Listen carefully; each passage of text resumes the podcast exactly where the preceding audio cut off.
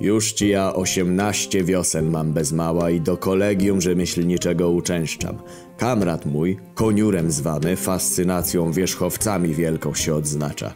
Wiosnę jedną temu rodziciele jakiegoś w krzepę nieobfitego rumaka takowego mu sprawili, co galopuje ci nie szybciej niźli kozak ranny maszeruje. Bez przystanku ci on rzeczy, aż jeśli by ducha miał wyzionąć, to świadom miłości do swych jeździeckich harców.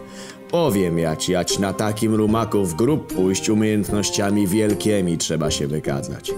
Nie przeszkadza jemu wszakże, iż prędzej kmieć za pługiem podąża niż jego wierzchowiec szarżuje. Nie masz li wolnej chwili, byś ekspedycyjnych raportów z jego bestią miejsc przebytych nie zasłyszał. Nie dalej jak cztery niedziele temu od wuja swego o zwyczaju ducz się dowiedział. Co jegomość zaczął czynić od tejże chwili, to uczonym największym rozumu mało. Tylko kamrata na rumaku inszego ujrzy, to dłoń jego niczym kula z bombardy tureckiej ku czołu pędzi. Wspominać co odprawia, gdy zawołanie dłoń u czoła usłyszy, toć i mówić nie warto. Onegdaj na wykładzie królowej nauk siedziwszy mistrz geometrii nas uczył.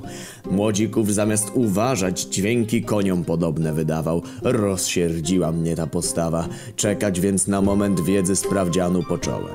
Wtedy to mistrz, zaniósłszy do żaków inszych o geometrii pytania rezultatów, żadnych nie zdołał doczekać. Szeptem więc mu powiedziałem, dłoń u czoła. Głupiec ten tak dłoń swą wyprężył, iż Gabriel, który dwa rzędy dalej był ciosu zaznał.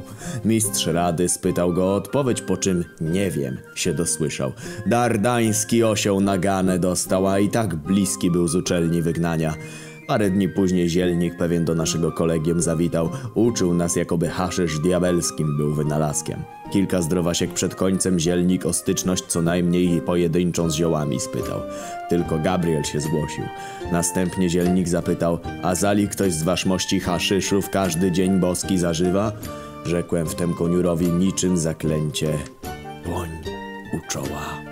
Ręka jego jak piorun boży ławę naszą zmiotła. Zielnik przestraszył się co niemiara i straże wezwał. Na ostatek tygodnia do gospody ów koniura zaprosiłem. Jego mość dwadzieścia kufli złotego trunku zamówił. Gdy przyszło mu je odebrać, hasło ducz wyrzekłem. Ręka jego z łatwością tacę na wysokość wyprawiła i rozleciały się kufle na wszelakie kierunki. Wszyscy goście w napój chmielowy byli odziani. Dziadki biedne uniosły się płaczem, matki wrzeszczały. W końcu straże pojmały koniura i wyrzuciły go za drzwi. Cztery niedziele później kolega brata mojego młodego urodziła rodzinę świętował. Matka moja udać mi się po niego kazała. Posłałem gońca po koniura, iżby mnie do brata zawiózł. Dziadki biegają, tańcują, skaczą. Rzeczę bratu swemu, iżby wrócić nam trzeba, lecz on chce jeszcze na parę zdrowasiek zostać. Ojciec panicza urodziny odchodzącego na trunek chmielowych zaprosić mnie oraz koniura raczył. Koniur odmówił, gdyż napoju chmielowego przed jazdą nie pije. Ja za to się owym trunkiem uraczyłem. Jak się później okazało, pan gospodarz o grzybach wywody prowadzić począł. Tematów dla mnie nużącym się okazał, tak jak bezwojnie dla lisowczyka. Rzekłem jeno ów panu, iż opróżnić pęcherz śpieszę. Potem zapragnąłem jakiś śmieszny występek uczynić. Wcześniej dogadując się z gońcem, by Christ ist erstanden śpiewał, kiedy sprawę ma do mnie, poleciłem koniurowi, by posłał po mnie. Wnet zgasiłem pochodnie i manuskrypt, że ducz na ścianie zawiesiłem. dziadki beczały, a pan gospodarz widząc koniura wykonywującego ów gest pośród zrozpaczonych dziatek miast chłostę koniurowi wymierzyć, tańczyć z nim począł. Zabrałem brata i w te pędy pognałem do domu, taki sztatara, który równo ze mną ruszył, przegoniłem.